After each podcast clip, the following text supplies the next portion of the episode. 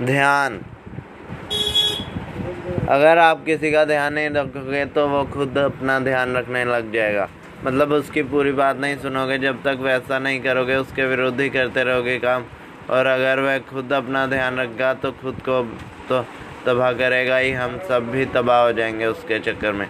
जैसे अगर आपके दो बच्चे हैं, एक बच्चे की आप सुनते रहते हो सारी उसकी इच्छाएँ पूरी करते हो और दूसरे बच्चे की आप पूरी बात सुनते नहीं और वो जो चाहता है उसके विरुद्ध काम करते हो तो खुद अपनी इच्छाएँ पूरी करने के चक्कर में खुद को और औरों को तबाह कर देता है। वैसे ही आप कुदरत का ध्यान नहीं रख रहे थे, उसकी नहीं सुन रहे थे तो कुदरत ने अपना ध्यान खुद रखना शुरू कर दिया।